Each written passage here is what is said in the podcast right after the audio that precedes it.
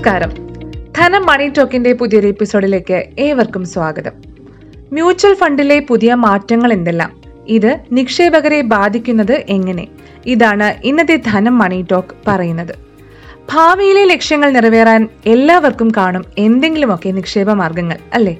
ചെറു നിക്ഷേപങ്ങളിലൂടെ പോലും പലപ്പോഴും മികച്ച ലാഭം സ്വന്തമാക്കാം എന്നതുകൊണ്ട് പലരും മ്യൂച്വൽ ഫണ്ടുകൾ തിരഞ്ഞെടുക്കാറാണ് പതിവ്. ഓഹരി വിപണിയുമായി ബന്ധപ്പെട്ട് കിടക്കുന്നതിനാൽ തന്നെ മ്യൂച്വൽ ഫണ്ടുകളിൽ നിന്ന് മികച്ചത് തിരഞ്ഞെടുക്കുകയും അത് ശരിയായ രീതിയിൽ പരിപാലിക്കുകയും ചെയ്യുക വളരെ പ്രധാനമാണ്. അതുമാത്രം മതിയോ? പോരാ. മ്യൂച്വൽ ഫണ്ടുകളുടെ പ്രവർത്തനങ്ങളിൽ കാലാകാലങ്ങളായി വരുന്ന മാറ്റങ്ങളും നിക്ഷേപകർ അറിഞ്ഞുവെക്കണം securities and exchange board of India അതായത് സെബി അടുത്തിടെ മ്യൂച്വൽ ഫണ്ടുകൾക്കായി നിരവധി പുതിയ ചട്ടങ്ങളാണ് കൊണ്ടുവന്നിരിക്കുന്നത്. കൂടുതൽ സുതാര്യത വരുത്തിക്കൊണ്ട് നിക്ഷേപകരുടെ താൽപ്പര്യം സംരക്ഷിക്കുന്നതിനാണ് പുതിയ മാറ്റങ്ങളിലൂടെ സെബി ലക്ഷ്യമിടുന്നത്.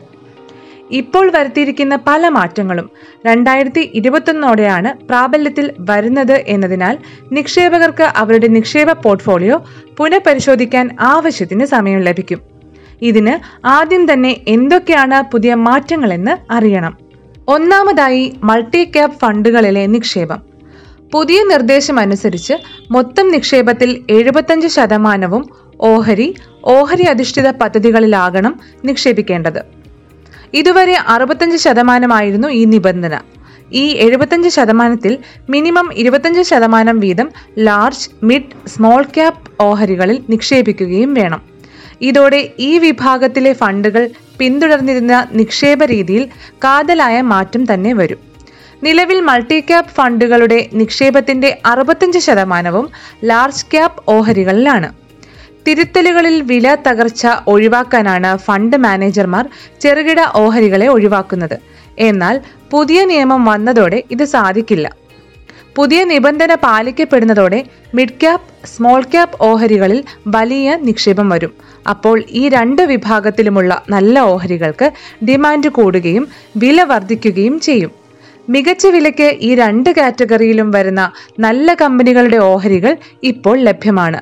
അവ കണ്ടെത്തി നിക്ഷേപിക്കുന്നവർക്ക് നേട്ടം പ്രതീക്ഷിക്കാം. അതേസമയം ലാർജ് ക്യാപ് ഓഹരികളിൽ ഇടിവ് വരാനുള്ള സാധ്യതയുമുണ്ട്. കാരണം മൾട്ടി ക്യാപ് ഫണ്ടുകളുടെ നല്ലൊരു ഭാഗവും ലാർജ് ക്യാപ് ഓഹരികളിലാണ്. പുതിയ മാറ്റം നിലവിൽ വരുന്നതോടെ ഇതിലുള്ള നിക്ഷേപം പിൻവലിക്കപ്പെടും. അതിനാൽ ലാർജ് ക്യാപ് ഓഹരികളിൽ നിക്ഷേപിച്ചിട്ടുള്ളവർ ജാഗ്രത കാണിക്കണം. അടുത്തത് പുതിയ റിസ്ക് കാറ്റഗറിയാണ്. മ്യൂച്വൽ ഫണ്ട് റിസ്ക് കാറ്റഗറിയിലേക്ക് വെരി ഹൈ റിസ്ക് എന്ന പുതിയ ലേബൽ കൂടി അവതരിപ്പിച്ചു സെബി. വിവിധ മ്യൂച്വൽ ഫണ്ട് സ്കീമുകൾക്ക് ലേബൽ നൽകുന്നതിനെക്കുറിച്ച് വിശദമായ മാർഗനിർദ്ദേശങ്ങളും സെബി പുറത്തിറക്കിയിട്ടുണ്ട്. ഒരു പ്രത്യേക സ്കീമിന്റെ റിസ്ക് ലെവൽ അറിയാൻ ഇത് സഹായിക്കും. നിലവിൽ low risk low moderate risk moderate risk moderately high risk high risk എന്നിങ്ങനെ അഞ്ച് തരം റിസ്കുകളാണ് മ്യൂച്വൽ ഫണ്ടുകൾക്കുള്ളത്. ഇതുവരെ ഓരോ കാറ്റഗറിക്കായിരുന്നു റിസ്ക് കണക്കാക്കിയിരുന്നത്. എന്നാൽ ഇനി സ്കീമിന്റെ സ്വഭാവ സവിശേഷതകൾ കണക്കിലെടുത്ത് അവതരിപ്പിക്കുന്ന സമയത്ത് തന്നെ റിസ്ക് ലെവൽ രേഖപ്പെടുത്തും. വിപണി മൂല്യം വ്യതിയാന സാധ്യത ഫണ്ടിൽ ഉൾപ്പെട്ടിരിക്കുന്ന ഓഹരികളുടെ ഇമ്പാക്ട് കോസ്റ്റ് എന്നിവയെ ആശ്രയിച്ചായിരിക്കും ഇക്വിറ്റി സ്കീമുകളുടെ ലേബലിംഗ്. ഡെറ്റ് സ്കീമുകളിൽ ഇത് ക്രെഡിറ്റ് റിസ്ക് പലിശ നിരക്കിലെ റിസ്ക് ലിക്വിഡിറ്റി റിസ്ക് ഇവ കണക്കിലെടുത്താണ് തീരുമാനിക്കുന്നത്. ഓരോ ഫണ്ട് സ്കീമിലും ഉള്ള ആസ്തികളുടെ പ്രകടനത്തെ ആശ്രയിച്ചാണ് അതിന്റെ റിസ്ക്. ഇക്വിറ്റി നിക്ഷേപം എല്ലായ്പ്പോഴും വ്യതിയാനത്തിന് സാധ്യത കൂടുതലുള്ളവയാണെങ്കിൽ ഡെറ്റിന് താരതമ്യേന ചാഞ്ചാട്ടം കുറവാണ് പ്രത്യേകിച്ചും ദീർഘകാലത്തിൽ. ഡിവിഡൻഡ് ഓപ്ഷന് വന്ന പേരുമാറ്റമാണ് ഇനി പറയുന്നത്. ഓരോ ഓഹരിക്കും നൽകുന്ന ലാഭമാണ് ഡിവിഡൻഡ്. മ്യൂച്വൽ ഫണ്ടുകളിൽ നിക്ഷേപകർക്ക് രണ്ട് ഓപ്ഷനാണ് ലഭിക്കുന്നത്. ഗ്രോത്തും ഡിവിഡന്റും. ഗ്രോത്ത് ഓപ്ഷനിൽ പദ്ധതിയിൽ നിന്ന് ലഭിക്കുന്ന ലാഭം വീണ്ടും പദ്ധതിയിൽ തന്നെയാണ് നിക്ഷേപിക്കപ്പെടുന്നത്. അതേസമയം ഡിവിഡൻഡ് ഓപ്ഷനിൽ അതിലൂടെ ലഭിക്കുന്ന ലാഭം ത്രൈമാസത്തിലോ അർദ്ധവർഷത്തിലോ വർഷത്തിലോ യൂണിറ്റ് ഉടമകൾക്ക് നൽകുന്നു. കമ്പനി ഡിവിഡൻഡ് പോലെ അല്ല ലാഭമുള്ളപ്പോൾ മാത്രമാണ് മ്യൂച്വൽ ഫണ്ട് ഡിവിഡൻഡ് വിതരണം ചെയ്യുന്നത്. ഈ ആശയക്കുഴപ്പം ഒഴിവാക്കാനായി ഈ ഓപ്ഷനെ income distribution cum capital withdrawal option എന്ന് പുനർനാമകരണം ചെയ്തിട്ടുണ്ട്.